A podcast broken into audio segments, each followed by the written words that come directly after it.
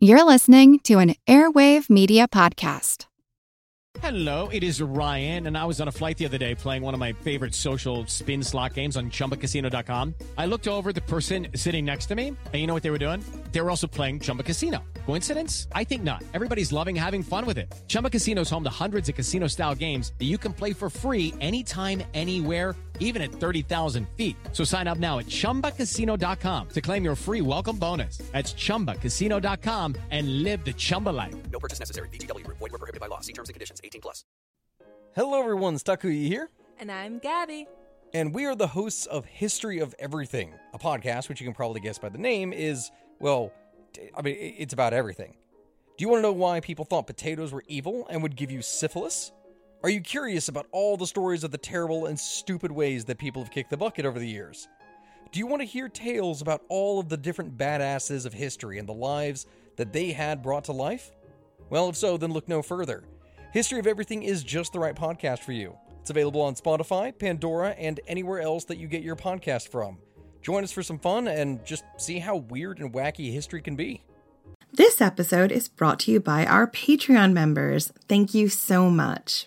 And if you're not a member, consider joining. Members get extra episodes just for Patreon subscribers, and all our episodes ad free. Membership starts at just $2 a month. Go to patreon.com slash ancient history fangirl for more info. And as always, thanks for listening. I'm afraid you have really unleashed the beast here.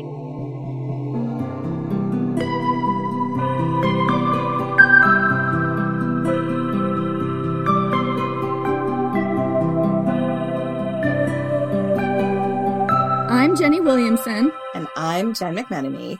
And this is Ancient History Fangirl. We are so excited to welcome Dr. Fiona Radford and Dr. Peta Greenfield from the Partial Historians to the podcast. Welcome. Thanks. Thank you for coming on. Oh, we're so glad to be here. We absolutely adore the Partial Historians podcast. They are brilliant, they are fierce, and if you love ancient Rome, then you really just need to go listen to them. And when we started this arc, or when I started this arc, because I'm writing this arc, I don't know how that happened. How did that happen? Who let you write an arc? Whose idea was that? Why? This is a terrible idea. But anyway, when we started this arc, I was like incredibly excited because when we were just a baby podcast and I was doing all my research on Germanicus and Agrippina, I came across their podcast and I listened to all their episodes on that topic. And I also listened to all their episodes on Spartacus because I'm a massive Spartacus nerd. And we know that Dr. Radford's thesis was on Stanley Kubrick's classic film Spartacus. And I was like, please, will you come on and talk to us all about Spartacus? I'm always glad to talk about Spartacus. You can never have too much Spartacus. you cannot, in fact, have too much Spartacus. This is a documented fact. So here we go. Join us for a conversation about Spartacus and popular culture. I mean, did you know there's a Spartacus ballet? There's a ballet. And so much more. I have no idea what else we're going to talk about, but it's going to be fun. It's going to surprise us all. exactly. So, hi, Dr. Radford. Hi, Dr. Greenfield. Can you tell us a little bit about your podcast, The Partial Historians? Yeah, definitely. I'll let Dr. G go first because she is uh, the fearless leader of our podcast.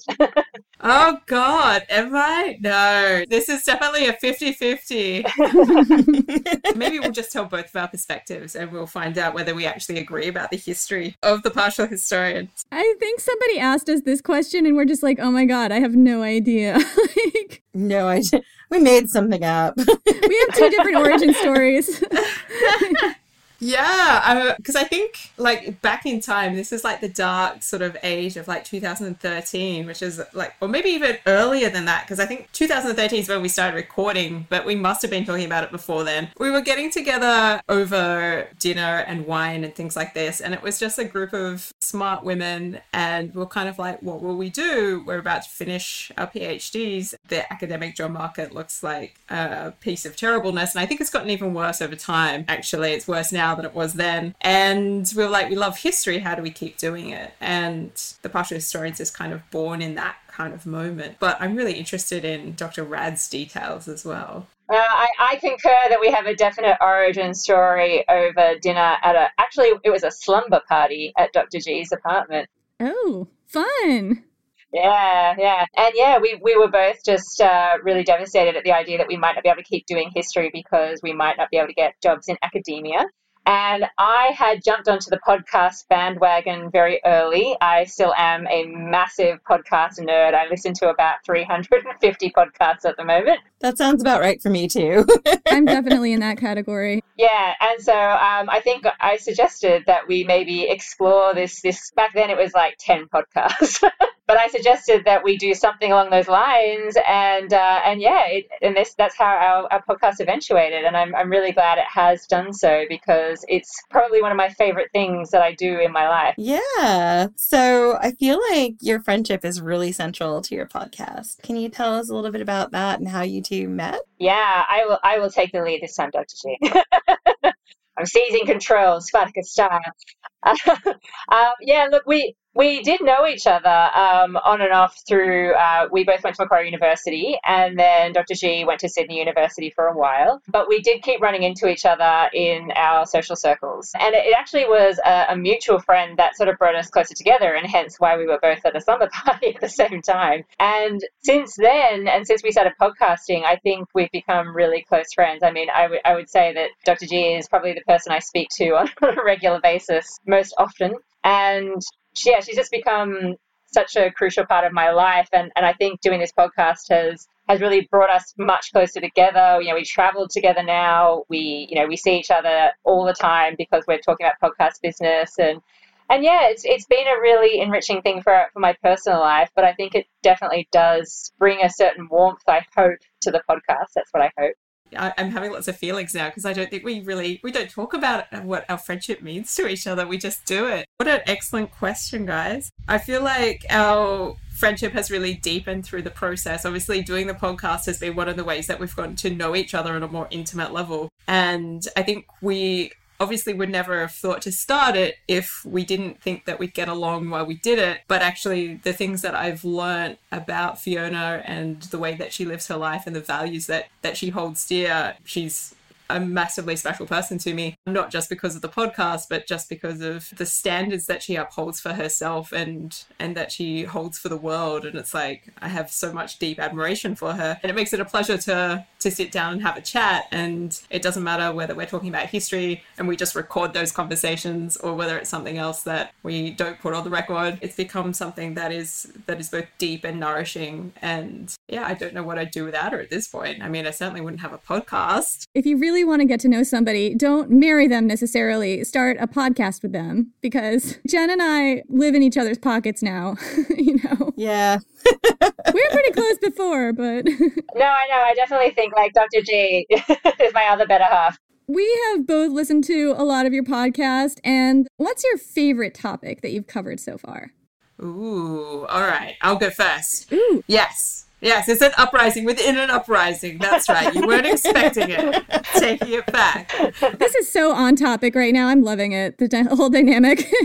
Just you wait till we get to Spartacus. Ooh, thinking about um, favorite topics. For me, it's always stuff to do with women in the ancient world. I can't help myself. I'm way too feminist. I don't think that's a bad thing, and I'm going to continue down that path. Absolutely nothing wrong with that. We approve. Thank you. Thank you. I'm really looking forward for the part of our podcast where we come back into the early empire because we've touched on a number of really key female figures really early on in our recording when we were still quite new and working out how we sounded and stuff like that. And I'm super fascinated to see how those treatments will look when we get to them again um, and what will have changed and what we will have learned. And there's plenty of women to come. And so every time we've got the opportunity, we make sure that we bump them up in there because uh, the ancient historians tend to leave them out. It really is one of those things that I didn't understand in our first few episodes because we were really excited about the topics we were covering. But um, I remember when we did the Ancient World Stark family, and that was like my first arc and my first big episode. And I wrote the first episode, and it was fine. And I wrote the second episode, which was all about Caligula, and I wanted to really focus on like him and his relationship to his sisters. And I went through all the ancient sources. I went through modern historians, and Jenny just looked at me and she's like, "So you just wrote another Caligula episode? Like you haven't really focused on the sisters or what it was like to be a woman at this point in time. You're gonna have to go back and like fix it." Uh,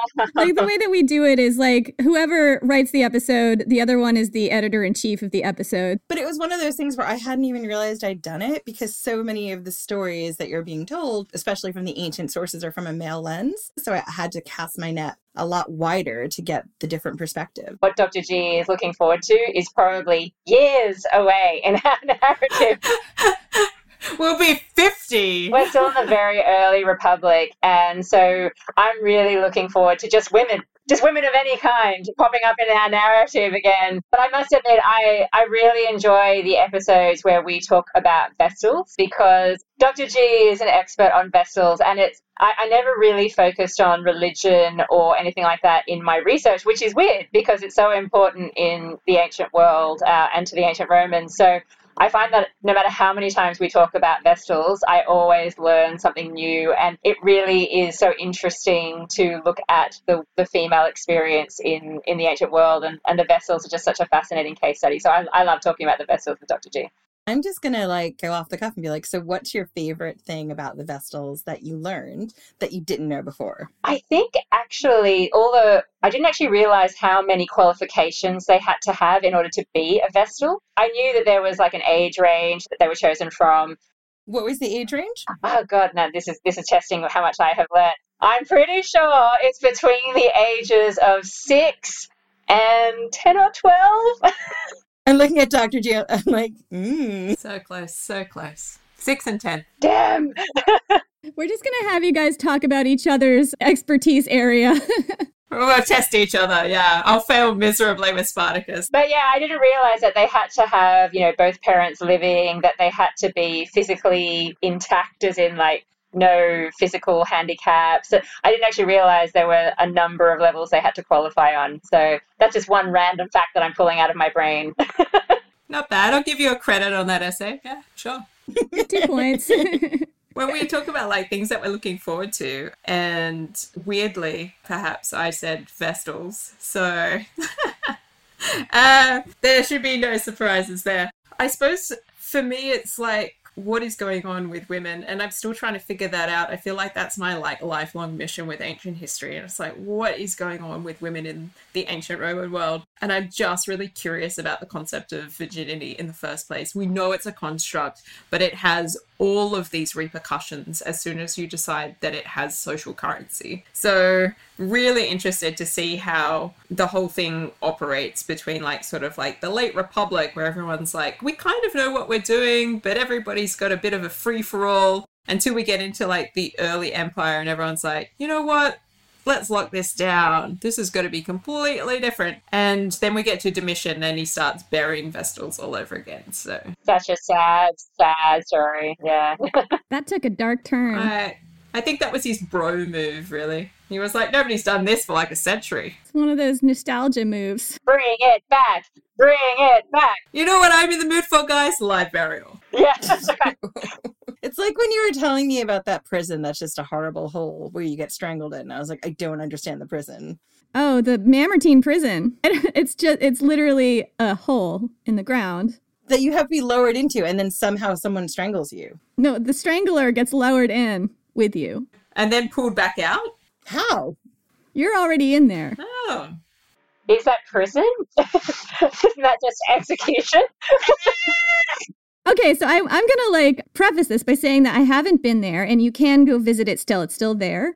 I've seen pictures online. What I can tell of the Mamertine prison, and there might be people online who will tell me that I'm totally wrong, but from what I understand, it used to be like a reservoir with some water in it, and then they drained it and used it as a prison. So there's two floors of it basically. There's the horrible hole, and then there's a, room on top of the horrible hole. They didn't like keep people in prison for a long time down there unless you were Vercingetorix, in which case you were stuck in there for six years. But it was a place to keep you until they decided what they were going to do with you. Like the Catiline conspirators were kept down there and then strangled by the executioners. You would be basically garroted, and that was the method of execution. It was it's usually described as a ritual strangling, and so that's the story of the Mamertine prison. But like, what if you overpower the strangler? Can you then go up? Do they just leave the strangler down there? There's a rope or Maybe a rope ladder, or I don't know, There's got to be a harness, surely. like a pole that you slide down. Like a fireman's pole. But if you can shimmy down, you can shimmy up. Uh oh. That's what I'm thinking. Yeah. it's your workout for the day. You have to go down and then go back up. It's very important. The thigh strength. My cat is trying to join us, as you might be able to see. He's chewing on my microphone. Step into the world of power, loyalty, and luck. I'm gonna make him an offer he can't refuse. With family, cannolis, and spins mean everything. Now, you wanna get mixed up in the family business. Introducing The Godfather at ChumbaCasino.com. Test your luck in the shadowy world of The Godfather slot. Someday, I will call upon you to do a service for me. Play The Godfather now at ChumbaCasino.com. Welcome to the family. No purchase necessary. VGW Group. Void where prohibited by law. 18 plus. Terms and conditions apply. I'm Helena Bonham Carter, and for BBC Radio 4, this is History's Secret Heroes, a new series of rarely heard tales from World War II. They had no idea that she was Britain's top female codebreaker. We'll hear of daring risk takers. What she was offering to do was to ski in over the high Carpathian Mountains. Of course, it was dangerous, but uh, danger was his friend. Subscribe to History's Secret Heroes wherever you get your podcasts. Hello, everyone. You may recognize me as Gabby from the History of Everything podcast. And my name is Brenna, and you don't recognize me from anything yet. Together, we're two scientists who explore all of the weird little questions and conspiracies of the universe in our new podcast, Mystery of Everything. Everything has an explanation. We hope. But that is what we're here to figure out. We will dive into the science behind many popular conspiracy theories, such as vaccines causing autism, flat earth theory, and was the moon landing fake? And if so, why the heck would anyone even do that? But it's not just conspiracies. There's a lot of cool mysteries that we will attempt to use science to explain, such as near death experiences, what made the Vikings go berserk, and can I control my co host with MK Ultra? Wait, what? anyway, make sure to check out the Mystery of Everything podcast everywhere where you find your podcasts. Okay, yeah, so Spartacus. So, uh, what would you like to know about Spartacus? Do you want me to give you a rundown of uh, who he was? And- Oh, please. Let's have a rundown of who he was, of the story, and then let's talk about what it's been adapted into and uh, why we think the Spartacus story is still here today. Jen and I are both major fans of the Starz series, and the other day we watched the entirety of the 1960 MGM Kirk Douglas film. Yeah. That was special. That was really special. We're quarantining with Spartacus. You're doing quarantine properly. I mean, there was definitely wine. so, who Spartacus was? All right. So, there are a number of different stories about where he came from, which is part of uh, the thing that makes him so mysterious in that very sexy, masculine way. There's a, a, reasonable amount of consensus that for some reason he ends up in a gladiatorial school in Capua owned by a man named Lentulus Batiatus. And he, for some reason, decides again, there are multiple accounts about why he decides that he doesn't want to stay there anymore. And so he organizes the other slaves and gladiators in that gladiatorial school to break out in a daring escapade in around 73 BC and they actually experience a reasonable amount of success. They actually face some of Rome's premier forces. Uh, they face, you know, consuls and proconsuls before finally, as you might expect, unfortunately, it all comes to a screeching halt when the slaves are defeated in a in a battle against Crassus, and they end up being massacred on the battlefield. And if they manage to survive that slaughter, they might be lucky enough to find themselves crucified up and down the Appian Way. That's a happy one for dark times. It's one of those uplifting stories. It shows you that it could be worse. No matter where you are, it could be worse. You could be on the Appian Way on a cross, but you're not. At least I hope you're not. it seems unlikely. Chances are low. so, let's talk about adaptations. Is there any adaptation that you've both seen that seems particularly true to the history? Ah, uh, well, I think Dr. G has probably seen a lot more Spartacus than she ever wanted to in her life. it's not that I dislike Spartacus. I, I, am quite into Spartacus, but I, I, certainly have been exposed to more Spartacus over time, which uh, I think has been a real pleasure, to be honest. I don't know whether I'm the best person to speak to like the historicity of any of the interpretations that we've looked at. I pulled out some primary sources this morning, which is the first time I've looked at any Spartacus evidence in a long time. And I did not do my thesis on Spartacus, so I'm not going to pretend to be an expert. So I will defer to the expertise of Dr. Rad here. Ah, thank you, thank you. To be honest, I think the problem with Spartacus, and this probably answers a question about why he's so appealing, is that he's a bit of a blank slate. We do know, obviously, the bare details of his existence as far as he impacts the Romans. You know, we know that, that a man named Spartacus did exist, but we can't even be sure if that was actually his name or that whether that was a name he was given when he started to fight as a gladiator we have number of stories of who he was before then and we don't we can't even say for sure what happened to him we're not 100% sure i mean it, it seems likely that he was killed on the battlefield um, and that's what the sources attest to It's a bit like Elvis, though. We don't know if he's really dead. He could still be around. We don't know. Burden of proof. Every once in a while, he just pops up and does something. That's right. He could show up at the next bar. Yeah, he's with Immortal Ajax and his golden tusks. Exactly. Yeah, and and so for that reason, I don't know that I could say that I've ever seen a an adaptation that I'm like, yes, you are on point with your facts because you can kind of twist him to fit a number of different stories and it just depends on which source tradition you're relying on as to whether you think it's you know really accurate or not. I like the idea of the star of spartacus not that i'm saying that's like the most accurate thing i've ever seen but being a TV series, the advantage is that you can work so many more elements into the story. And so they managed to meld together a whole bunch of different source material into one narrative. They have more time, so they can they can include a little bit more of the nuance. But I, I don't know that nuance is generally a word you would associate with the Starz Spartacus. But no, maybe not necessarily. I think I think abs is really what you associate with that. Lots of abs. So many abs. Yeah, beautiful abs. Not subtle either about the abs. No. When you peel away the abs and the sex and the buckets of blood, there is actually a reasonable amount of different storylines that's been worked into it, which I think in a movie or something like that would be really hard to do.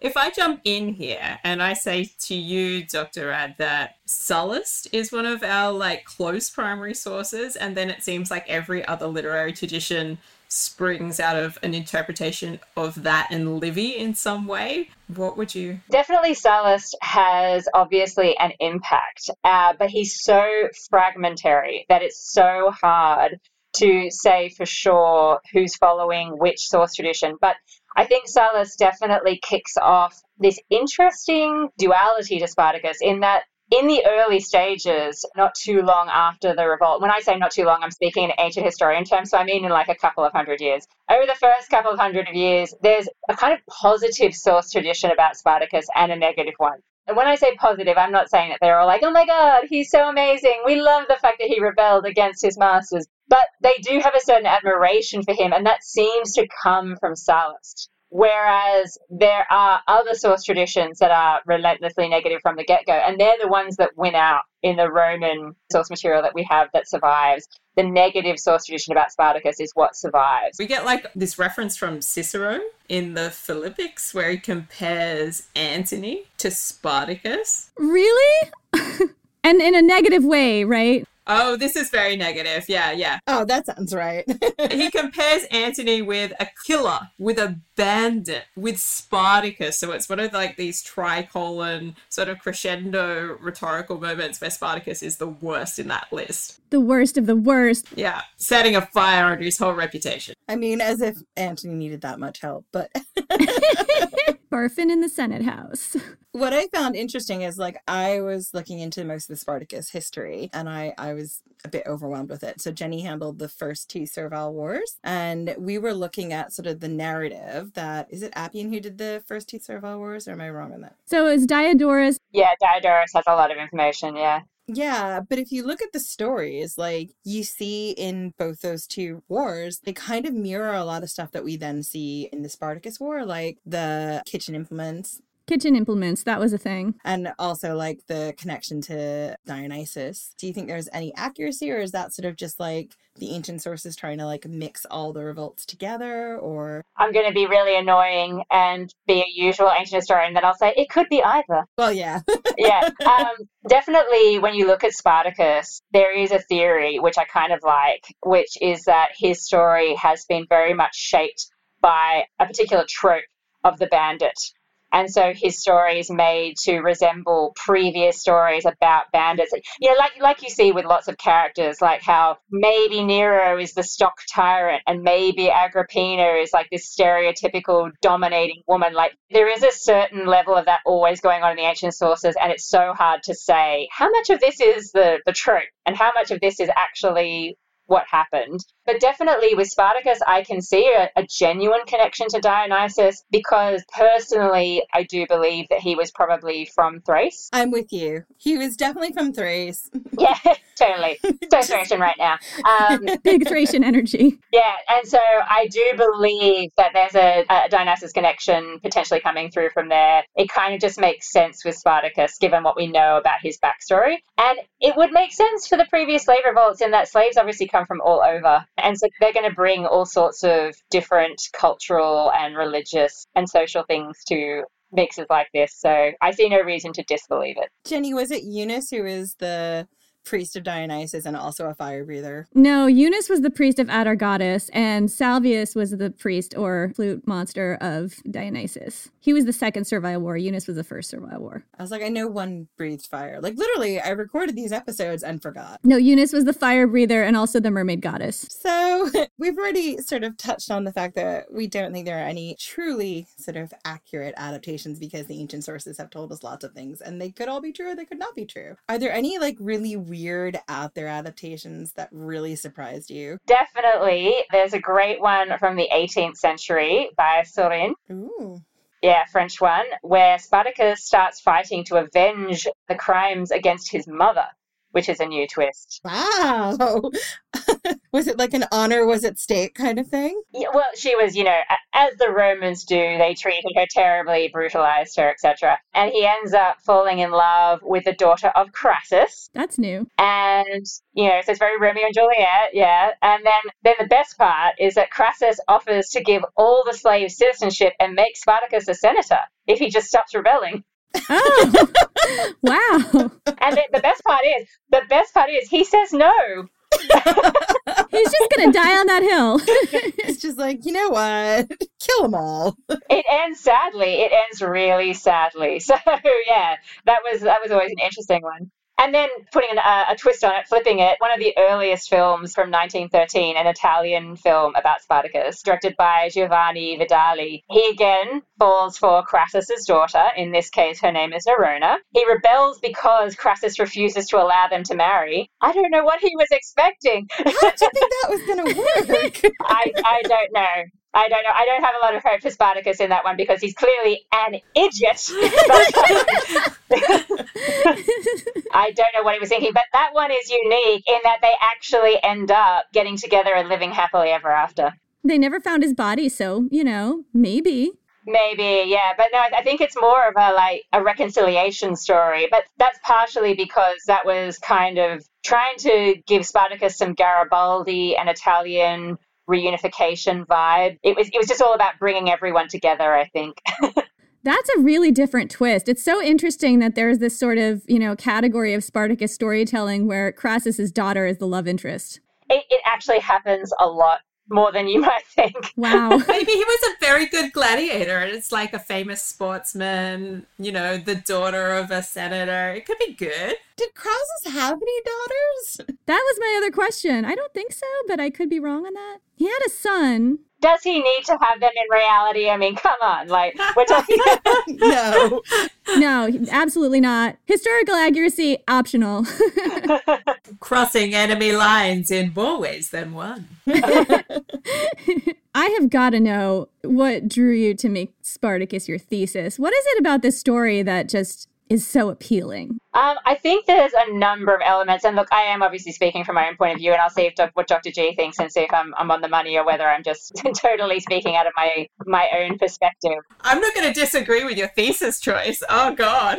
No, no, no, no. But like, why I think he's why I think he's generally appealing. You know, I think definitely the main thing is that if you look at the story very broadly, it's a little guy standing up to the big dominating power in the world. The underdog element to the Spartacus story is always appealing. But then on top of that, thanks to Plutarch, thank you, Plutarch, I'm saluting you. You can't see me because is a podcast, but I am. He added the element of Spartacus having a wife, and not just a wife that he met in the gladiator school, but apparently, again, this is one of the most bizarre elements. Apparently, they were married and they somehow managed to stay together whilst being made into slaves and being sold to a gladiator school. That romantic element makes his story so good for anyone who wants to make an adaptation because you can always have that romantic element. And pretty much every single version of Spartacus I've ever seen has a love story element to it. And then on top of that, he's a gladiator. We are endlessly fascinated by gladiators. It's one of those aspects of Roman culture that we're just like, what? it's a sexy job, you know?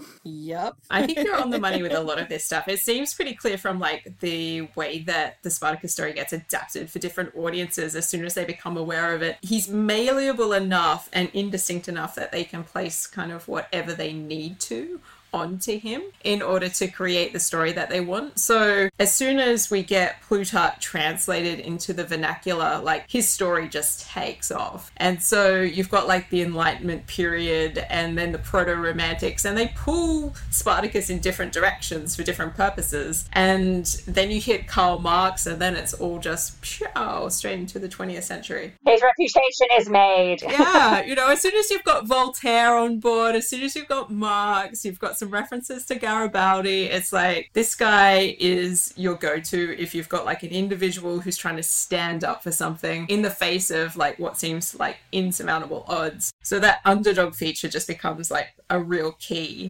Yeah, I have two thoughts here. Um, one of them is about Spartacus's wife because that is a big part of the narrative arc that we're building here, and I didn't realize that the source material is Plutarch for that. Jen, I'm sure you know this. I did not. Oh, Plutarch. Plutarch. He's one of the later sources. Am I right or am I wrong about that? Yeah, no, he's not particularly early if we're talking in the way that we might conceive of time. So he's a couple of hundred years after, but he's still considered to be one of the major sources because he survives. like there's actually like enough of his story about Spartacus to piece together what the hell he's talking about. Whereas some of the earlier sources, like Sallust, as I was saying earlier, they're just so fragmentary. It's really hard to make heads or tails of it. So Plutarch, whilst he's writing a couple of hundred years later, he and Appian, who are writing around the same time, they're often the major sources that people are using, whether they realize it or not, um, because they might be going through, you know, a, a secondary historian or something, just because their their narrative survives in enough detail to tell us exactly the version of Spartacus they want to and the version of the revolt that they want to. Yeah, and I just I'm so fascinated by this because there are, as you mentioned, like certain sort of fantastical elements of the Thracian lady who is Spartacus's wife, and one of them is that she was taken as a slave with Spartacus, and they somehow stayed together. And how likely would have that have been? And then she fights alongside him in the revolution, right? In addition to being kind of his spin doctor. Well, that's kind of something that tends to come up in adaptations rather than anything we can verify. The only thing we get from Plutarch are really like two details about her. One is that, as you, as you said, she's sold into into slavery and ends up in the gladiatorial school with Spartacus. And number two, that she has some connection to the cult of Dionysus. And in connection with that, that fact seems to only be brought up because she apparently had some sort of interpretation in that while Spartacus was sleeping, there was a snake crawling around his face and she apparently made some sort of prediction about what this meant for his future. That's really the only detail we get about her. But the fact that they stay together, I think, is what people latch on to. And so they often turn it into this huge story where she fights alongside him as his, you know, valiant queen of the rebels and that kind of stuff. But we have no evidence about her beyond that. I was definitely just interested in like whether or not the, the Thracian lady was like, you know, Plutarch's romantic vision and he was the first one. I, and there's no way to tell, right? And the thing is that, like, Plutarch and Appian are both going to be reading source material that was written closer to the time period in question. So it's like for both of them to be considered to be viable historians and to have survived, people must have thought their accounts were relatively good. Um, so, like, what was their source material as well? So, those things are a little bit elastic, um, but we have to assume that they're doing an okay job, I think. It kind of all depends on the different, like, tribes and people as to what the women would have been doing involved in the fighting. She might have had martial experience, she might not have had any martial experience. The Thracian culture was kind of like the Germanic culture where the women like would go to the battlegrounds with their husbands and they would like shout them on because like the idea was like this is what you're losing. But we also know that like the thracian cultures were like sort of in between the gallic cultures and the scythian cultures and so some of them might have more experience. We don't really know exactly what spartacus's army looked like it, it's so hard to tell any details about her. We don't even know her name. The only thing we get is um, you're quite right to say that there would have been women as a part of this rebel army. Whether they fought or what they were doing is a little bit open for speculation. We really don't know for sure. But in some of the source material, we do get reference to them. So, for example, we're told that towards the end of the rebellion, one of the surprise attacks that the Romans are trying to launch against them is spotted by some women who had isolated themselves from the rest of the group because they were menstruating. And they spotted the attack coming and were able to warn the rest of the slave army, hey, look over there. Interesting. That's so interesting from a number of levels because it shows how they're practicing certain cultural things even in the midst of this rebellion. So, sticking with the Spartacus story, can you share with us a little known fact that most people don't know about the story? Ooh, well, I think I've actually probably already let it go because I was going to say for this question the fact that there are these conflicting interpretations of Spartacus that exist in the source material, that there is this more sort of admiring way of looking at him in the Roman sources because you think you think he's the enemy. So, of course, he's terrible. And on top of that, he's a slave and a gladiator double terrible. You know, there's no coming back from that. But yeah, definitely in sources like Sallust and Plutarch, we actually do get this sense of Spartacus as being someone that they have some admiration for. And not just because he does well militarily, but they seem to actually have some respect for his intelligence, the way that he conducts himself in some way. It's a little hazy. But then again, and again, I'm going to do the ancient historian thing of questioning myself endlessly. Spartacus comes up in Plutarch's account of the life of Crassus. So he's really telling the story of Spartacus because he needs something to fill out this biography of Marcus Licinius Crassus, who is a big deal, big deal in the Republic. And so it's only because of Crassus that Spartacus is mentioned, and it's possible that Plutarch is basically making Spartacus out to be a more impressive character to try and show up the negative aspects of Crassus's character because Plutarch is not a Crassus fan. And so it could be that Spartacus is, is kind of a device through which he can highlight all the unfortunate aspects of Crassus. And it doesn't matter if it's if it's, you know, a little off the grid in terms of his interpretation, because who cares about Spartacus? What we care about is the Roman we care about what his character is like, and therefore we can twist Spartacus a little bit. So it's possible that Plutarch was doing what we now do with Spartacus, which is kind of adapting him a little bit to suit his own purposes and illustrate the aspects of the story that he wants us to pay attention to. How has his story changed? And I remember we were kind of going through different time periods like Marxism and like the 1800s and different time periods. Like when we're telling the story, what does it tell about ourselves in our time period? I definitely think that because Spartacus is a bit of a blank slate, he also becomes a bit of a mirror in that we do tend to project a lot onto him. And, and it's partially just because if you're going to tell a story, then you need to fill in the gaps. You need to have an arc happening in a story, particularly if it's for entertainment purposes, like a play or a film or something. You're appealing to an audience, so it has to appeal. Exactly, exactly. And so, yeah, Spartacus does end up becoming a really interesting way of talking about present day concerns, not just the past. So, that play I told you about where Crassus made that very generous offer. so generous.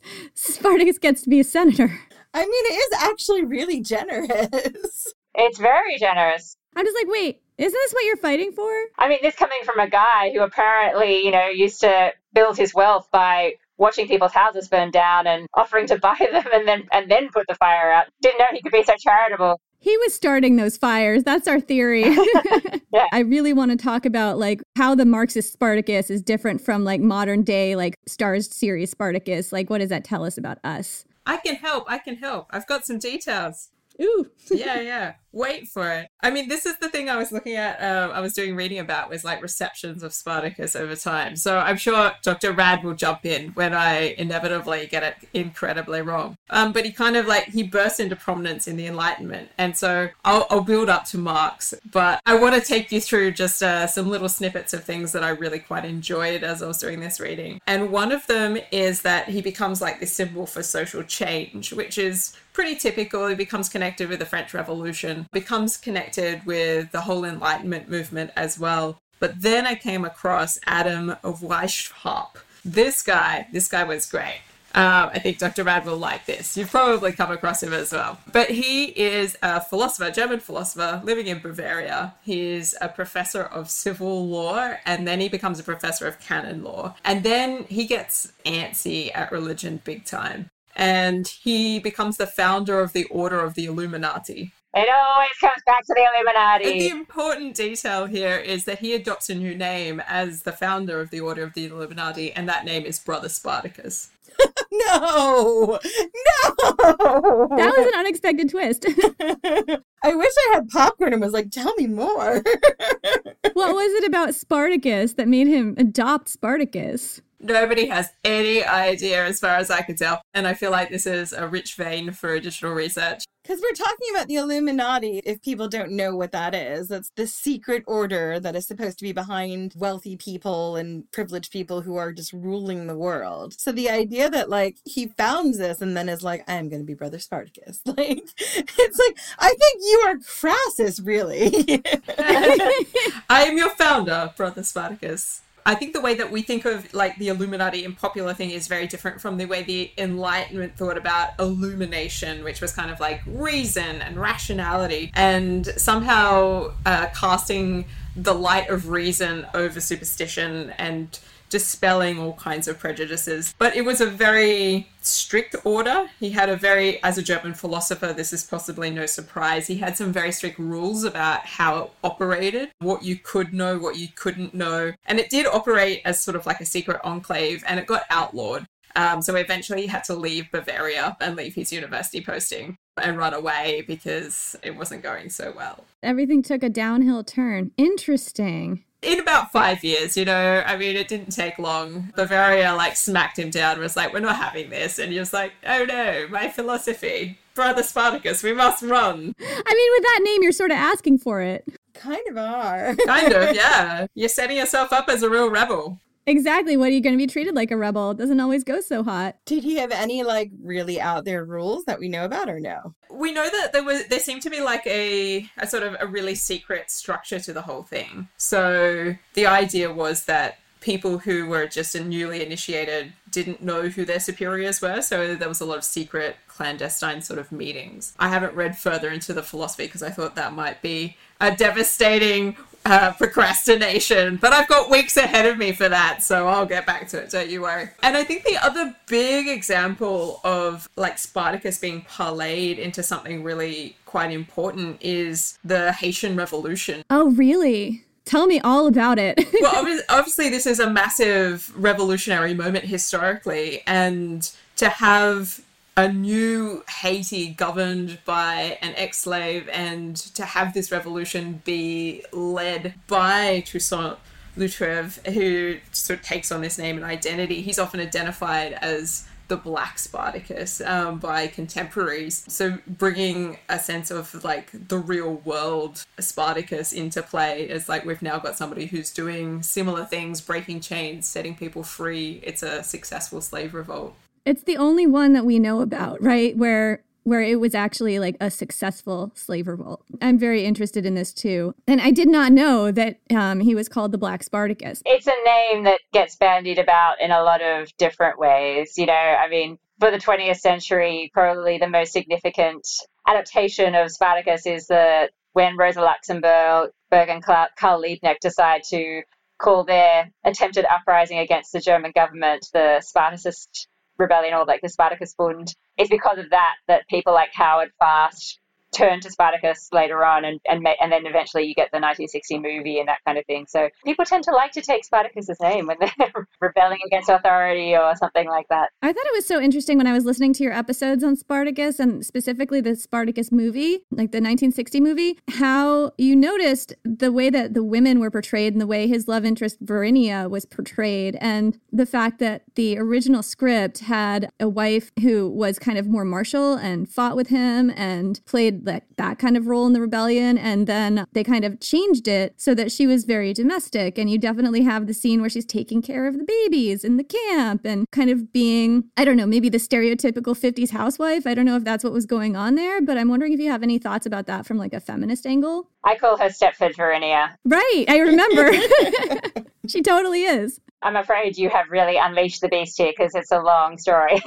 this is what I focused on in my thesis, looking at the women in particular. So essentially, the, the 1960 film that stars Kirk Douglas, who just recently passed away, it was based on a novel by a guy called Howard Fast. Howard Fast was a member of the Communist Party during the you know the 1930s and 1940s and into some of the 1950s. And the way that he wrote the slave revolt was basically the slaves were meant to be this sort of proto-communist utopia, the society that they set up for themselves. And one of the things that they do in his novel is they kind of set up a an artwork, a sculpture, a statue. There's three male figures representing the different ethnicities that are mostly involved in the revolt. So they have, you know, the Thracian mm-hmm. and whatever. And then they also set up one that is a woman. And I think that that's from those sorts of things that you get this initial script draft when they set about making this into a movie, where you do get a female character who's quite heavily involved and is kind of the mother of the rebellion, you know, to Spartacus's father of the rebellion and that sort of feeling. But the key problem, which I think dogged this movie, was that they were competing to get it out against another film about Spartacus based on a different novel by mm-hmm. another communist. And so, in racing to get the project out before the other film project, they really did focus a lot of their attention onto the Roman side of the script because they needed to lock down the actors they wanted to play the Roman characters. So that would be people like Crassus, people like Gracchus, people like Batiatus. They wanted to lock them down. They wanted to interest them, so they made sure they had a really solid, you know, fairly solid script for that part of the story. Kirk Douglas, they didn't need to worry about because they knew he was locked down, obviously, you know. Um, and so when it came to the script evolving, the slave side really is a bit sloppy and it, it, changes a lot throughout the production.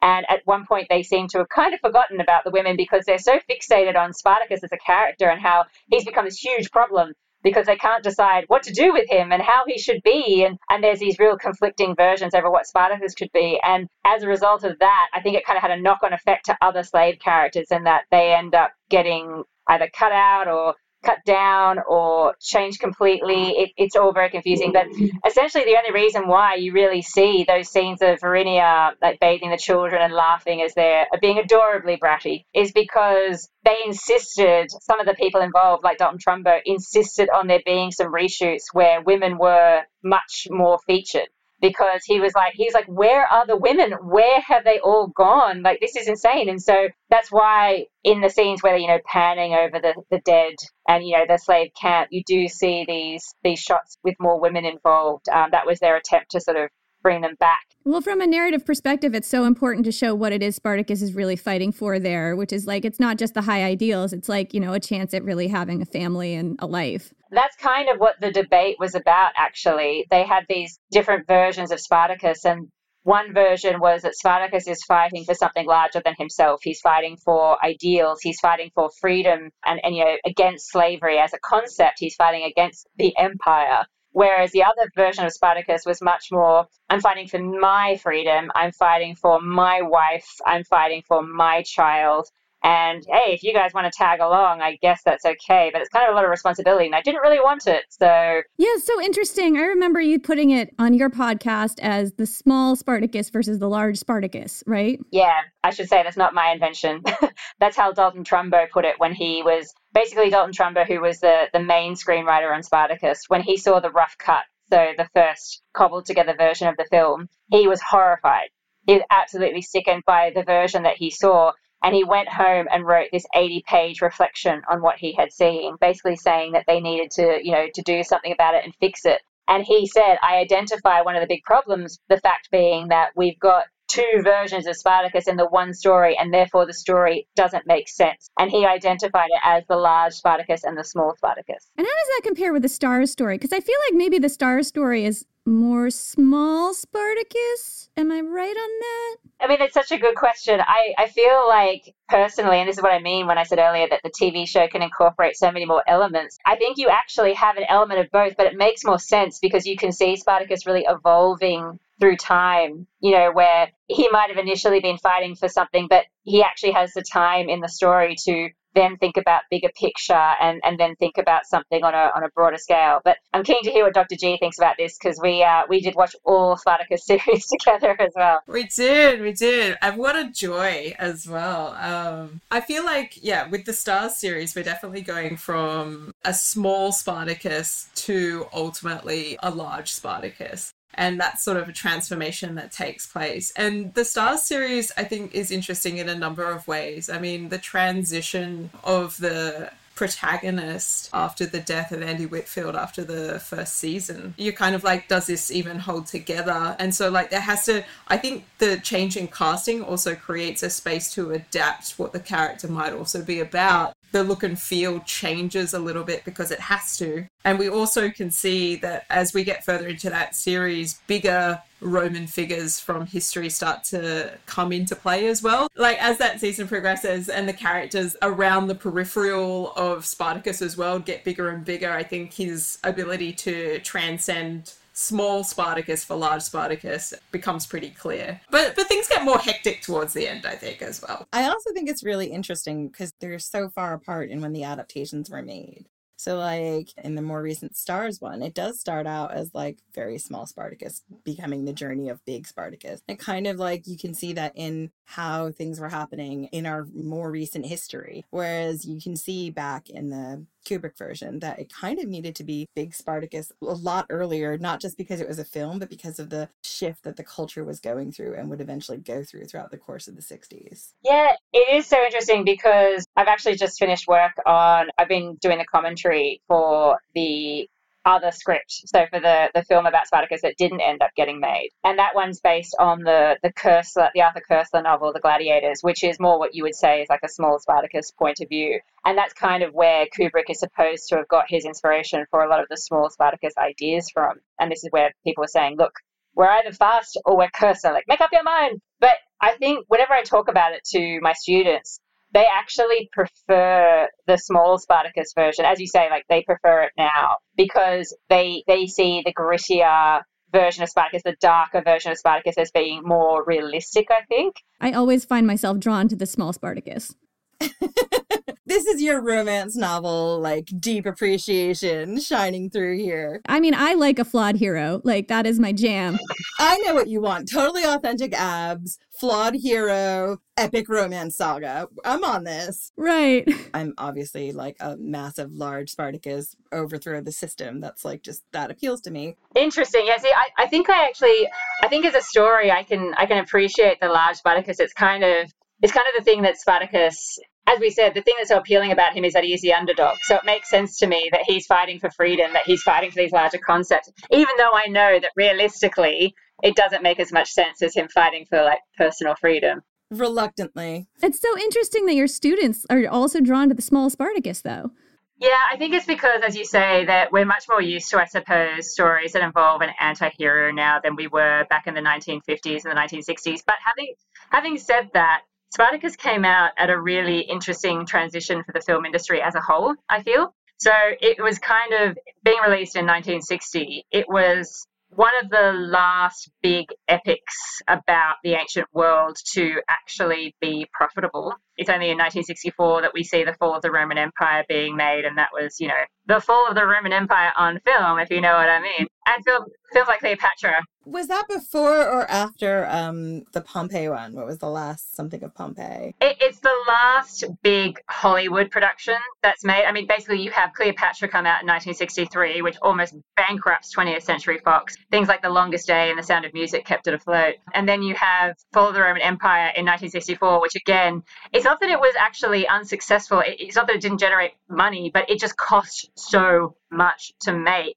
that it just couldn't really, you know, be profitable for the studios to continue. And then you also are getting the collapse of the studio system as a whole. And when that happens, when the studios finally lose their grasp on power, you get this period of filmmaking, which is unlike anything I think we've ever seen. Because even now, obviously, the studio have reasserted powers. It's more like companies, I suppose, rather than studios. But there's much more corporate control now over filmmaking. But in the late 60s and early 70s, that's when you get films like Midnight Cowboy, the Godfather movies. It's like this renegade era where you can get all these auteurs coming out and doing all sorts of interesting things that they could never have done 10 or 15 years earlier.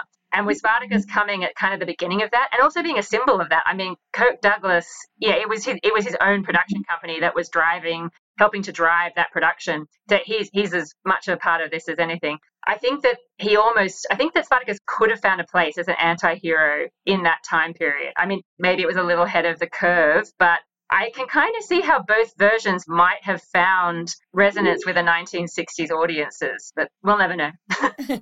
So we've talked about Spartacus as a symbol. He obviously has an antagonist in the story. He's got many, but the most famous one is Crassus. Can we talk a little bit about why his story also comes through in this way? Like, what does Crassus tell us about ourselves?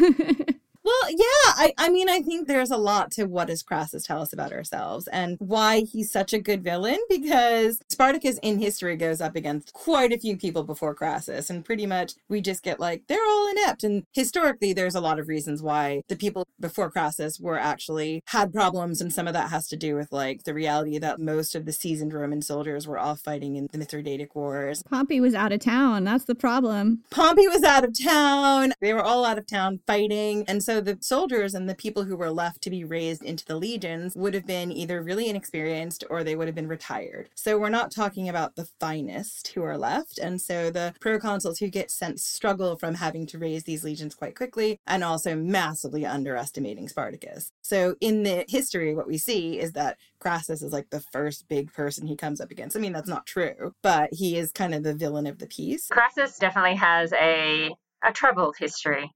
really, the reason why he comes into the Spartacus story is because, uh, well, number one, he's there, as you said, he's not away like Pompey. also, he's insanely wealthy by this point in time, so he can afford to pay to raise troops like privately he can afford to fund a campaign against Spartacus. I mean, he's an immensely complicated character in Roman history. I'm going to throw to Dr. G a little bit here because uh, she also, I know, has come across him in her studies. It's a problem, really. I mean, Crassus, he tries so hard and all of his career is kind of bound up in the wealth as well. So the fact that this doesn't seem to have a lot of not enough currency uh, with the Roman elite because it's not really about being rich. It's really about the family lines. And he sort of really tries to push himself into politics in various ways. And this seems like maybe one of those kinds of moments as well, where it's like he's got the opportunity to push. Pompey doesn't really want him to push. Pompey's like, wait a minute, if Crassus is pushing, I'm running. I got my troops. I'm coming. It's pretty clear that or at least relatively clear to me that this is part of the way in which the Republic is starting to falter. Nobody's quite sure how it works. They've just lived through Sulla and there's a lot of uncertainty about how does politics get done? And it opens up the way for somebody like crassus to be like well why don't i just pay everybody to do what i want? He's never quite seen as you know like the good guy here. Is he? Like i kind of have not come across any sources that think he's great. Yeah i mean uh, the stories about his career don't really sort of lend for like to a sense of respect for the guy. He ends up in such a, a bad way as well. I mean, I think when you see the movies and the TV series and that sort of thing about this period, Crassus comes across as being very well established in his career. You know, he seems very preeminent. And it's not that he wasn't important, but he hasn't even hit the first triumvirate yet by the time he's facing off against Spartacus. So I, I, think he was a bit earlier in his career than a lot of people might realize. But the end of his career is such a disaster for Rome. His disastrous campaign in Parthia that um, if if anybody was gonna like Crassus when they were writing about him in, in Rome, I think that that uh, that sealed the deal. It's so interesting because now, based on this conversation, I'm starting to think because, yeah, Crassus was kind of a political outsider. You could say that he was also another underdog story. In a way, yeah. I mean, as, as Dr. G said, he, he is actually trying to find a place for himself uh, in an age of Sullas and Pompeys and eventually Caesars. He's always, uh, I think, kind of kind of keep up with those guys. And it's not that he doesn't have, he does have military success. He does have money and he will have uh, an impressive political career eventually. But yeah, he just unfortunately he doesn't get assassinated in you know a spectacular way like Caesar. He doesn't get killed in the civil wars like Pompey. He just gets gold poured down his throat. The Parthian Theater Company. yeah, he ends up being a prop in a play. it was just that, like, watching the MGM movie, like the 1960s Spartacus movie, it seemed like he was in charge of the whole Senate somehow. He's older. He has control of the legions in Rome, which I guess was a thing in this movie that he gave to Glabrus, and Julius Caesar was like controlling the other half or something. And he seems to be frequently portrayed as like this kind of older Roman establishment figure, which is really something I didn't think about until just now. Yeah, no, that that was a bit of a a plan on behalf of the filmmakers, I think. As, as fellow ancient history fangirls, you guys would know that there aren't that many films made about Roman history in the Republic. So, as a result of that, most people are familiar with the empire, not the Republic. And the Republic is so complicated in terms of all the different people that are involved. It's hard to get your head around. I mean, talking to you has made me realize just how much I've forgotten already. Basically, I think they, they deliberately went for a bit of an empire vibe with their version of the Republic. Interesting. Can we just stop for a minute and just talk about the oysters and snails? Ah, I love talking about the oysters and snails. Like, I just want someone to explain that to me. right. That whole speech that Crassus gives about there's only one way to deal with Rome. You must grovel at her feet. It's actually one of my favorite things to talk about. Um, so, for those of you who haven't seen the movie, number one, what are you crazy? I know, go watch it. You may still be in quarantine. number two, there is this scene between Crassus and his new body slave, who is played by Tony Curtis with a Brooklyn accent, as everybody knows. And so, his body slave is washing him down, you know, attending to his needs. So, of course, they're both not wearing a lot. And he starts asking him about his likes and dislikes and what he thinks is moral and not moral. And then he starts bringing in this whole thing of do you like oysters? Or do you like snails and things like this? That's exactly how he sounded. Too. It's meant to be a euphemism for do you like boys or do you like girls? And the point seems to be that it's not really a moral question that we're talking about here. It's merely a matter of taste, and Crassus likes both. So Crassus swings both ways, is how we interpreted that too. Oh, for sure. Yeah, for sure. There was actually a scene in an earlier script where his body slave, Tony Curtis, he actually runs away because of that, because Crassus made a pass at him. Oh, isn't that what happens? It kind of is. It, it, it was made a bit more explicit, I think, in earlier screen plays. But yeah, it, it, it is kind of implied in in the movie. But um, anyway, that scene was cut out when Spartacus premiered. Like they they went through ten rounds with the censorship office because this was in the days where you still had to get the you know the censorship approval. They basically they they came back with all sorts of suggestions. They were like, "What about artichokes and truffles?" the censors were still like, "How about no?" And I find it fascinating because when I teach my students about, um, you know, gay and lesbian uh, history and we look at film, I play them that scene I'm like, what is that about? And they're like, I have no idea. and yet it was considered to be so offensive that it was cut from the first edition of the film. And it was only restored much, much later. By the time they were restoring it, they only had the actual film. They'd lost the soundtrack. And so Tony Curtis was lucky, luckily enough, still alive. So he re-recorded his lines, but the the voice you hear speaking is actually uh, Anthony Hopkins impersonating Laurence Olivier. Oh my gosh, I had no idea. That's fascinating. Yeah, but it was basically in the 1990s before that scene got back into the film. And that was one of our favorite scenes. We did a um, a whole Patreon episode about Jen and me just watching this movie and commenting on it, and we actually like reproduced the entire scene. Yeah. I mean, it was one of those things where when I was watching it, I was like, it's very obvious what they're talking about. And I just thought that is so forward for the time. I mean, it's very much inspired by the Howard Fast novel. In the Howard Fast novel, Crassus is definitely swinging both ways. he has quite a lengthy relationship that we hear about in the novel. I now feel like I need to go read this novel. no, don't. It's a terrible novel. I'm sorry. Look, I know some people like it, but no, it's terrible. It's terrible. I mean, it's it's really interesting. It is really interesting. I, I don't get me wrong. I didn't hate reading it when I was studying it because I was like, oh my god, this is so fascinating. There are aspects to it that are interesting, but yeah, then you go, oh my god, what is he talking about? and is this tied in? I remember um, there's something about how the Romans are portrayed in a lot of these adaptations. And I think I remember this being a line of discussion on your podcast, but if I'm remembering it wrong, forgive me, about how, like, a lot of the time the Romans are said to, like, have sexual practices that at the time would have been considered quote unquote deviant. Yeah, and I think I think that that's actually completely true for the way that America makes films about Rome in that period. In that they they also want to critique the other, whoever that other is, as being immoral in all the ways that Americans are great. Americans believe in the family, and therefore they believe in you know having sex with between a man and a wife and producing children and and all that kind of thing. Whereas the decadent Roman other they believe in nothing. They'll have sex with anything. Sounds about right. Spartacus is very straight at all times. I would say that that still carries through when you look at like the HBO production of Rome and even even into the Starz production. Like that's the first time that you kind of see decent representation is that Starz production of Spartacus because you see like how everyone lived across both the Rome and, and slaves and they all have a variety of sexualities and ways of life. Whereas usually you see like I'm thinking again about Rome, the HBO version. You see the Roman upper class as being very like sexually promiscuous. But what, what you see in the Starz series is it kind of depicts all kinds of relationships across both slaves and Romans. So like not one relationship is more moral than the or more right than the other. And I also liked that like there was no one normal sort of family relationship in the series. And then also you've got representations of different queer people across the spectrum that work. Yeah, I think it was great to see like some like queer representation finally in the Starz Spartacus and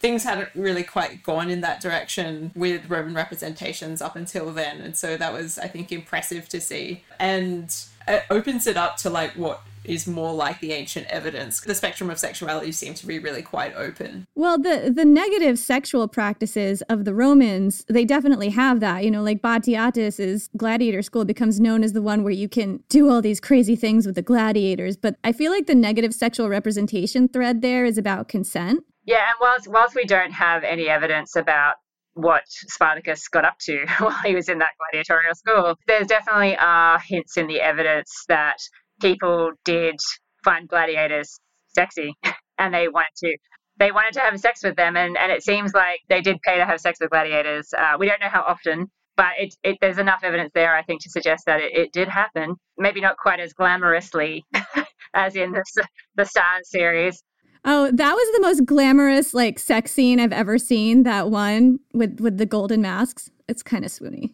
Oh, look, the, the Starz series is definitely OTT, but you're right in that it isn't necessarily bound up in the same kind of 1940s, 1950s morality that Howard Fast, who wrote the book, and then the screenwriters who made the movie were necessarily caught up in as well. When Kirk Douglas's character in Spartacus just proclaims to be a virgin who has never like touched a woman before, I was like, I just I have to walk out of the room for a minute because it just this makes no sense.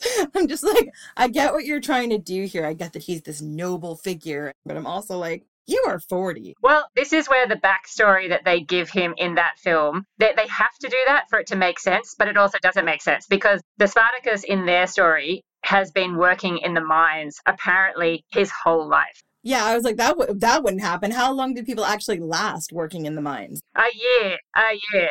So that's where it doesn't make sense because, um, I mean, sure, he could be a 40 year old who was sent to the mines and has been there for like six months, but it doesn't make sense for him to have been a slave like his whole life. But in order for that story to make sense, of course, he's never come across a woman because he's been in the mines. But that doesn't make sense. And that, that again comes from the Howard Fast novel, that different backstory to Spartacus, whereas the Star's backstory is actually more in keeping with the, the source material, that he's, you know, potentially a, a deserter from the Roman army. Interesting. Jen, did we want to talk about Vestal Virgins? We always want to talk about Vestal Virgins. Vestal Virgins. I don't know. Where do we even start? I mean, I mean, this is a topic of my life, so let's start at the beginning. So, like, what exactly was the order, and how did you get chosen to be a part of it? Why was it so important to the Romans, and what did they do? Because one of my favorite details I came across that I did not know anything about is they had like their own personal bodyguards when they went out in the street. There's so much about like women moving around in personal space that's tied up with the Vestal Virgins that I think is really interesting. Yeah, well, it was one of those things when we were doing the Caligula arc, and he gives his sisters the right to the Vestal Virgins to have their own private sort of bodyguards and this ability to move around in public space because they are not to be like touched or considered like on the market as Vestal Virgins. Social distancing. It's social distancing. it's social distancing at sword point. How dangerous was it for women to just walk around in the street in Rome? Was a bodyguard necessary to have freedom of movement as a woman? It really depends, actually, I think. To start at the beginning, the Vestal Virgins, they are a group of six women. There are only ever six, never more, never less. Forget what you've heard in pop music. But they're chosen between the ages of six and ten. There's heaps of restrictions on that, as we talked about earlier. But if they get the go ahead and they're chosen, they have to serve for a minimum of 30 years. So, like, best case scenario, you're chosen at six and you can leave at 36. By the time most of the women get to the point where they're able to leave, they are pretty much interested in staying on. So, you know, they're pretty used to the life by then. So that seems to be the thing that happens. And you can stay until you die, that's fine. But their day consists of like a few main tasks. One is they would have to have a rotational sort of watch on the flame um, that's burning in what is called the aedes. It's often referred to as a temple, but it's not quite a temple. A temple is built on consecrated ground, and the aedes is not. We think that's because in this case the the building is so old and the site is so old. It was it's pre the idea of consecrating ground. Is this one of the first buildings in the city of Rome? Do you think? It's pretty early on. Part of the trouble with like the archaeology is obviously if you go to the forum now, you'll see that there is a temple there. Um, so there is an aedes there, and we haven't gone down through all of the layers archaeologically. But they, they do think it's there since about like the 7th century BCE. That's kind of the speculation. Is that the very beginning of like the kingship period of Rome, I think? Yeah, and that's the other thing is that the Vestals of Rome are not like the first Vestals. We tend to think of them as just being in Rome, but they're definitely not. There is pre Rome Vestals, and the mythological story. Oh, yeah, she is a Vestal, isn't she? Yeah, one of them gives birth. The mythological story of Romulus and Remus. She's a Vestal, and she can't be from Rome because that doesn't work. Rome doesn't exist yet. Uh, the the mother of Romulus and Remus is a Vestal, right? Is that am I remembering this right? Yeah. So Rhea Silvia is related to the royal line of Alba Longa, which is nearby. And she gets visited by Mars one day while she's uh, having a sunbake by the river, as you do. As you do. And Mars is pretty forceful. Of course. Yeah, so five out of five for uh, rape by God. She falls pregnant, obviously. It's twins. Uh, she's a Vestal, so she tries to hide the pregnancy. Her mother, however, has suspicions and is like, um, I've noticed that uh, something has changed. Uh, she's like, Mom, it's nothing. I'm, a Vestal. Just it's a it's a burrito baby. It's fine. yeah, you know, it's tough. You know, I've got to watch this flame all the time, just not getting enough exercise. Anyway, so yeah, there's there's that sense, and then we've got like the further, the more even ancient connection, which seems to be the connection to Hestia out of ancient Greece, and those things don't line up exactly, but there's a lot of good etymological linguistic reasons to suspect that they're interconnected. The idea of having a flame as being a central feature of civilization, I think, is part of where the Vestals come from. And having a flame that is lit all the time kind of sort of preserves your civilized element of having access to fire. Because if anybody's own fire goes out, there's a communal place where it's always supposed to be lit. Oh, see, that's a really cool connection because that goes all the way back to like really far back. Prometheus. Yeah, this idea of like fire as being this life giving thing. And yeah, I would imagine before the time that people knew how to light a fire, which who knows how long ago that was, you would have needed to have these communal fires, right? Like before flint and tinder and like fire lighting technologies. How did ancient Romans light fires? I don't know that. They used uh, mirrors, amongst other things. Really? Wow. There's a whole like level of technological advancement that you have to have in place to be able to do that kind of stuff. So it's kind of like an insurance policy to have a fire that's going all the time that anybody can go to if they need to. Yeah, because it's such like a mundane detail of daily life. You need fire to see at night, you need fire to cook. I mean, lighting fires with a mirror is not fast or easy or convenient, I would imagine, right? Or is it? And also, if you trace it all the way back to the Prometheus connection, it's like fire is like how kind of like they stayed civilized. And in order to get this gift, like someone had to give up quite a lot. So you can see like how, if they're believing this sort of worship of their gods, how important it is not to let it go out because it might not come back. Yeah, and I think of like geography and like weather patterns of like the Mediterranean, and it's like Italy is in a better position than say Germany to have a fire going all the time. Like, how do you start a fire when it's damp? I don't know. Uh, but the Italians, they've got a better chance. You know, they have nice summers. So once you've got a fire, make sure it doesn't go out. Have some women there to tend it at all times. Yes, and you know, make sure that they never ever do anything else with their time. Heaven forfend they get distracted. By families or boyfriends or husbands. Yeah, boys. Boys are the worst. Oh, they are. Take you away from your fire. Yeah, exactly. This is why I'm single. you know, you could put yourself forward, you could volunteer. Um, I hear it's very soothing. Yeah, it's warm. I think there's something really appealing. Sex frequently results in childbirth, and a lot of women died in childbirth. I mean, this is a safer bet. Yeah, like I mean, you know, I see that. That looks dangerous. Uh, yeah, I see that and raise no. I still think I would have opted to be a Vestal Virgin if I had the choice. I like the single lady aspect of it. this is one of the things that fascinates me about Vestals is that they don't get to choose. That's the thing. It's like if it was women entering of their own volition after they hit puberty and they knew that they weren't that interested, or they were like, you know what, I'm asexual, it's fine. I think that would be a vocational and interesting choice, but they're not. They're they're just regular kids taken from their families under a religious agreement, and then they go into this rigorous training. And I think this leads to a whole bunch of interesting tensions for the individuals that would serve as Vestal priestesses. Yeah, because a lot of them broke the vows, right, and had sex. Well, I mean, most of them didn't. I mean, this is the thing. We only get to hear about them in the source material when they do something naughty. Those naughty, naughty Vestals.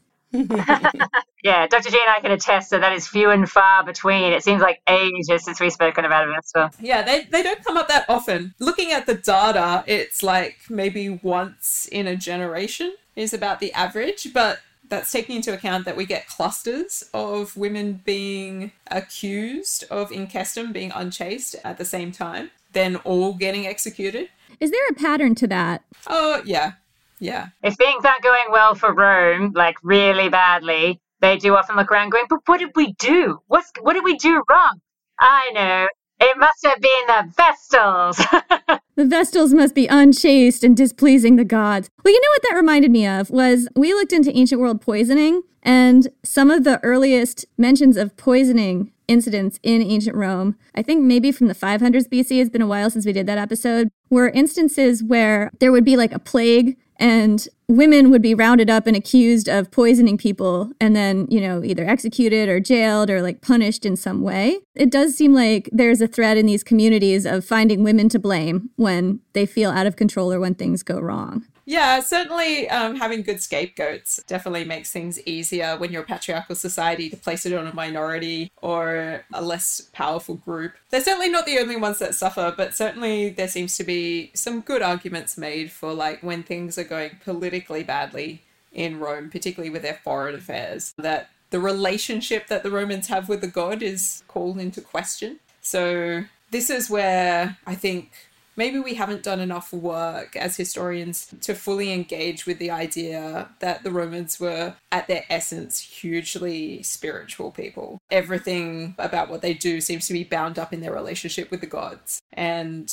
this pax deorum, the peace of the gods, is this idea that they have this balanced relationship with with the divinities at all times. And any time that seems to be out of sync, it's time to look around at the various priesthoods and find out what has gone wrong. And the Vestals come up for things all the time because they're involved in everything. And this is something that tends to be both known but also overlooked. As like one they have to watch that flame all the time. It's a problem if the flame goes out but most of the time it doesn't. Um, but that's an issue. So they're constantly vigilant. But they also are in charge of creating the sacred salt this mola salsa that gets sprinkled at every animal sacrifice that happens regardless of which priesthoods are involved. So if something hasn't been put together properly that also comes back to them. And yeah, it's a it's a really sort of like a curiously tense position to hold because um, you're always occupying this dangerous place between what seems to be the mortal realm and the relationship with the gods, which could be called into question at any time. There's a lot of pressure. Yeah, a little bit. Yeah yeah, it's not a fun orgy priesthood or one where you run through the streets like the Lupercalia one. But it's also like it's not like the priesthood of like Kybele and Attis where you have to castrate yourself. So I mean, ups and downs. you don't have to cut anything off. This is a win. Congratulations, you're a Vestal. You get to keep your genitals. You can't use them, but you do get to keep them. Whatever you do, don't use them. Stop that. Do not use the genitals bad. but to get back to your point about like the the bodyguards, we know that they get offered a lictor, so a guy with a big stick to follow them around, and this happens in like the late republic. So it's like it's a long time before they get them. So for a long time they're allowed to wander around by themselves, and it's supposed to be okay by and large. And the reason why generally we think it's okay for them to do that is because they're also distinguished by the way that they dress. So the Romans are all about what you're wearing. You've got to pick the right thing to wear in public, otherwise, nobody knows what social station you belong to. Which is why going to the public baths is such a dangerous thing to do because you've got to take off your clothes, and everyone's like, who even are you right now? You should have upper class tattooed on your ass. Well, you couldn't have any tattoos. That would definitely not be okay. right. Tattoos are bad. Not cool. Yeah, so the Vestals look different from everybody else as well. This is one of their distinguishing features. What did they wear? So they've got like a bit of a headdress that goes on, um, which is supposed to be in particular colors. There's a few different layers to it, and their hairdo is supposed to be in the bridal style, even though they're not getting married. But the other clothes that they wear sort of reflect a more worldly matronal aspect. So they've got this combination of things going on, which makes them look a bit like a bride, a bit like a matrona, but it's distinct as well. And because there's only six of them, you're supposed to recognize them there's only a few places that they're going to be. They're either going to be hanging out at the temple, the house next door, or they're going to be wandering down to the local fountain to collect some water or at a sacrifice. I was like, you can pinpoint where they're going to be according to the calendar. So I was like, you're just supposed to leave them alone. And it's the moment that one of them gets accosted on her way home from a dinner party where they realize that they need to have bodyguards all of a sudden. They're like, some knave in the middle of the night has decided that this this woman is okay to accost and it's like you definitely cannot. Down boy. Back off. So they only had one bodyguard each or was it more than one? Just one. In general, how difficult, if this is known, would it have been for women in general? I mean, I guess this would be a class question too, but for women in general to walk around Rome by themselves. It's kind of a matter of which area of Rome you're in and at what time of day. I mean, nighttime in an era before reliable street lighting, nighttime I think is always going to be a bit scary to just sort of wander around by yourself, and I wouldn't recommend it. Unless it's under Nero and the, you know, the Christians have been lit up. Nero is a good example. Sorry, just because Nero himself apparently used to dress up and then go out at night with his gang of thugs, you know, his bros, and just, you know, get on the town, which means drinking and beating up strangers. And if that's what the emperor thinks is fun to do, I don't know if I would be out and about at night unless I had to be. Are you allowed to fight back if it's Nero beating you up? That's apparently what happens in that people will start to realize, oh, this is the emperor. And so they kind of can't fight back. It's really awkward because they're like, ow, ow, oh, I can't, must resist. Ow, ow. if he's not good at beating you up, you have to pretend like it's the worst beatdown you've ever gotten. but having said that, obviously, for a lot of people who aren't upper class, life is lived in the streets because your home is ridiculously small, probably depressing. And so you're going to be going to the toilet, going to the bath, eating, everything that you need to do is kind of outside of your home. Your toilet would be outside. Yeah, I mean like a proper a proper toilet. Yeah, like you might I guess you might have like a bowl or something. Chamber pot, if you will. exactly, exactly. Yeah. For people who don't know about Vestal Virgins or Spartacus, is there any particular sources or things they could look at? Obviously, it would be remiss if I didn't suggest you go and watch my TED Ed video. Absolutely. We will put it in the show notes. There's lots of books that I find really interesting about this topic. They're all pretty academic, so I don't know if they're going to be good recommendations, but I'll make them anyway. There is a pretty accessible 2008 book by Robin Lorsch Wildfang called Rome's Vestal Virgins, and it sets out a whole bunch of stuff to do with them. I wouldn't say for any of the scholars I'm about to cite that I agree with everything that they say, but there's certainly lots of things that you can take away from that particular book. And also the more recent monograph by DiLuzio, because which is called A Place at the Altar. And that's exploring some things to do with Vestals, but things to do with women in general. So, one of the things that's happened in Roman history over the last sort of 30 years is this gradual realization that women actually did stuff. Shocker. That doesn't sound right. I know. Yeah, look, I mean, there's some pretty pervasive elements of the scholarship which suggest that women did nothing. Having scholars come through slowly but surely from like sort of like the 80s onwards, and it's getting better all the time, rigorously re examining the evidence that we have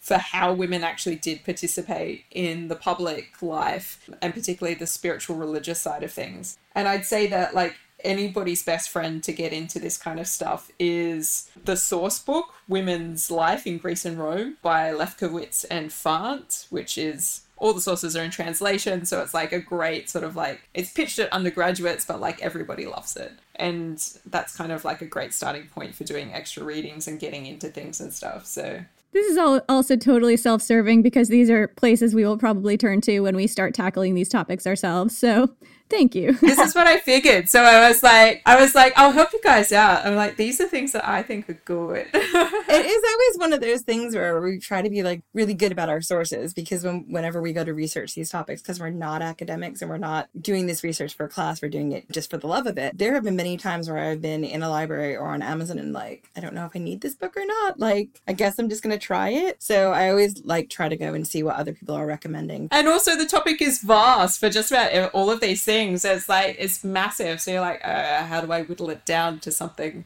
And will it even be suitable for what I want to say? So it's like, I hear you. a few times I've like seen a few things and I've been like, oh, I want to read this, and it's like you need to have academic access to read this, and I was like, oh. That's sad. That's the thing we don't have. We don't have access to academic libraries, so we're kind of stuck with, you know, whatever we can scrounge up in sort of the public record, I suppose you could say. Yeah, and, and I think this is like a huge issue that I think universities in particular face because access to this kind of information, like they talk about how will people identify fake news, or it's like, you know, how are people going to figure out like what's true and what's not? Why aren't people listening to the experts? And it's like people are hungry to become experts for themselves. And the barriers that you face trying to become an expert in anything is incredibly frustrating. I think this is something that the academy has to address on a broader level and it would improve everything for everybody. And it's like, just imagine if you could just read the things you, you needed to read. That should not be hard. It would help us a lot. Yeah, I think I think that's actually one of the challenges that we constantly face and that we know other podcasters must be facing. When you have a full-time job and a life, trying to do the research, like do really good research in a timely manner so that you can turn out episodes at a a reasonable click is massively challenging. And having open access to information, I mean, if people want good podcasts to be out there, then people need to be able to access information of all kinds, not just the popular histories, but people should have access to academic material. Um, it should be open access. And that's obviously uh, an issue that I'm, I'm, I can only imagine a lot of people come up against we've been pretty lucky in terms of what we have access to. Um, but again, it's kind of only through having contacts that has allowed us to have access to academic material. Otherwise, we'd be paying a fortune for it. Do you have anything else, Jenny? Um, yeah, Spartacus sources. Yes. Look, um, if you are interested in learning more about Spartacus and you want to go back to the ancient sources, luckily a lot of them are actually online and free to access. You know, because Plutarch isn't worried about his copyright in terms of uh, what you might want to look at apart from that, there are actually quite a few popular biographies of Spartacus out there that you can access. There's one by Barry Strauss, which is pretty readable. And then there's also a really great collection of sources and some, some interpretation in a, a, little, a little volume called Spartacus and the Slave Wars, I'm pretty sure by Brent Shaw, which is really good. If you're interested in the film, then I would definitely recommend um, checking out anything by uh, Duncan Cooper, Larry Sapler, Henry McAdam. Um, they've got some good stuff out there. And there's a fantastic volume edited by Martin Winkler, which is definitely worth checking out if you're interested in Spartacus and popular culture.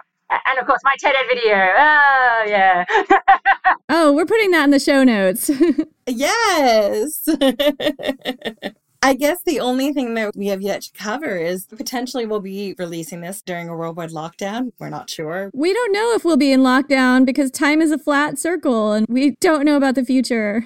we just don't know. So, in addition to these awesome sources, is there anything else, any favorite books, TV programs, anything else that you'd recommend people be binge watching or reading? Um, I definitely, in the ancient history world, I really enjoyed reading Emma Southon's biography of Agrippina.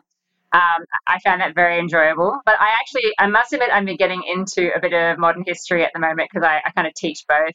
And so I've been reading um, How to Be a Dictator, which I found really interesting. And I think the thing that I'm finding interesting at the moment is that I'm teaching about dictators in the 20th century at the same time that I'm teaching the Julio Claudian period. Oh, that's great synergy right there. I'm just seeing so many connections. So I definitely recommend reading How to Be a Dictator. It's really fascinating. And I am binge watching Babylon Berlin at the moment. Ooh, what's what's that about? Babylon Berlin is basically all about Germany post World War One. It's a German series, so it is subtitled, but it is absolutely fascinating. It's got a great plot. It's kind of like a detective story, but it's set against the backdrop, obviously, of all the political chaos of the Weimar days. You get to see the rise of uh, of the Nazis in the background. It's just it's just amazing. It's a great series.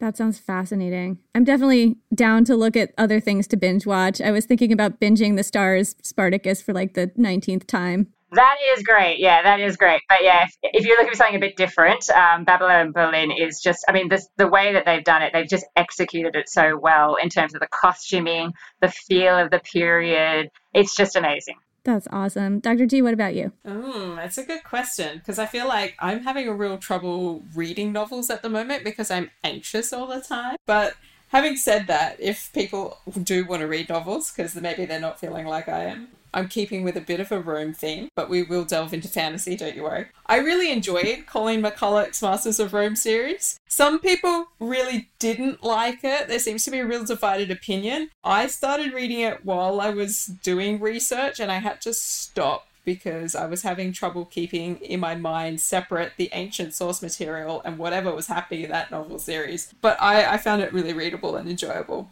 I think part of what I'm going to be revisiting whilst in quarantine will be HBO's Rome. I still want it to be finished. It's not finished. Come on. I know. And it will never be finished. It will never be finished. Jen and I are also massive fans of that show. Yeah, and then the set is pretty much burnt down now as well. So there's just no way it's going to happen. Having said that, things that I would definitely recommend if you're interested in sci fi and you haven't done it already I would watch Battlestar Galactica. So it's like I'm going way back in time. Like revisit some classics, people.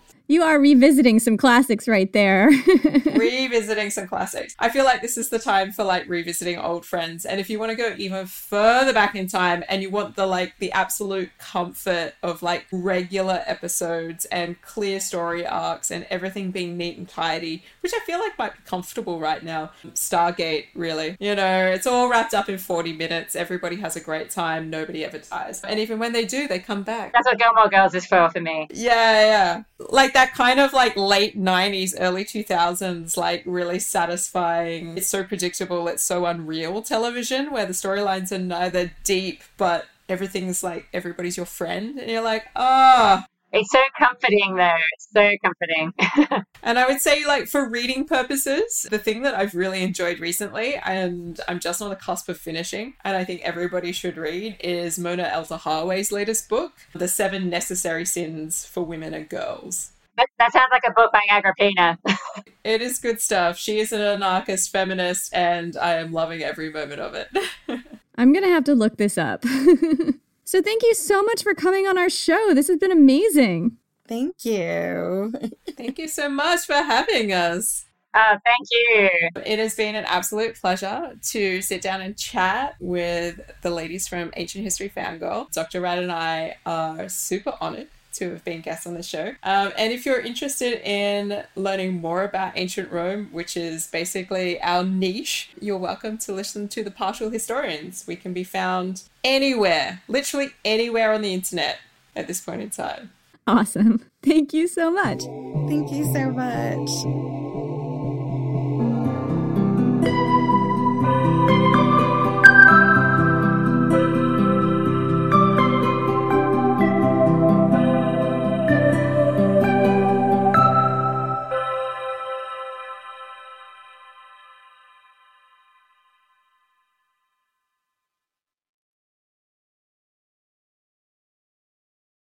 Lucky Land slots, you can get lucky just about anywhere. This is your captain speaking. Uh, we've got clear runway and the weather's fine, but we're just going to circle up here a while and uh, get lucky. No, no, nothing like that. It's just these cash prizes add up quick. So I suggest you sit back, keep your tray table upright, and start getting lucky. Play for free at LuckyLandSlots.com. Are you feeling lucky? No purchase necessary. Void where prohibited by law. 18 plus terms and conditions apply. See website for details.